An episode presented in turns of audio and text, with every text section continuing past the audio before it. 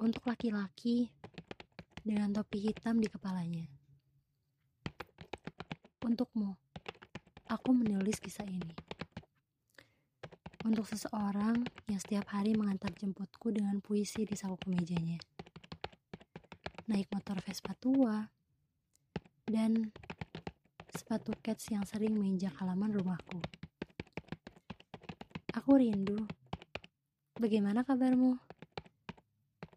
Aku tebak kamu pasti sudah bahagia dengan seseorang yang baru sebagai penggantiku.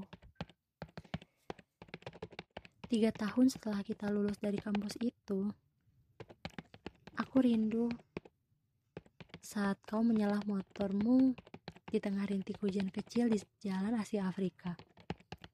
Dan aku menunggu dengan duduk memegangi sebelah pipiku hingga jenuh. Untuk seorang penyair yang berhasil mencuri hatiku dengan sajak-sajak anehnya. Masihkah kau melankolis dalam menulis? Di sunyi sepi ini, aku masih memandangi foto-foto kita yang masih culun dan senang memamerkan kemesraan kita pada seisi dunia.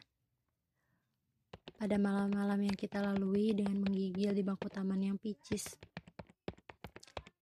Sekali lagi, aku rindu. Di setiap mata ini sulit terpejam dan merasa senang dengan insomnia. Besoknya kita bertemu di kantin sebagai dua orang yang kesiangan mengikuti perkuliahan. Ketika aku mencubit lenganmu dan kamu tertawa sambil merayu. Sampai pada hari di mana kita saling mengikuti ego kita dan pertengkaran yang hebat, aku sudah melarangmu. Jangan larut dalam bacaan itu ketika kau berkelahi pada diskusi terbuka itu, aku sangat kecewa. Aku pikir kamu cukup dewasa. Aku amat kesal.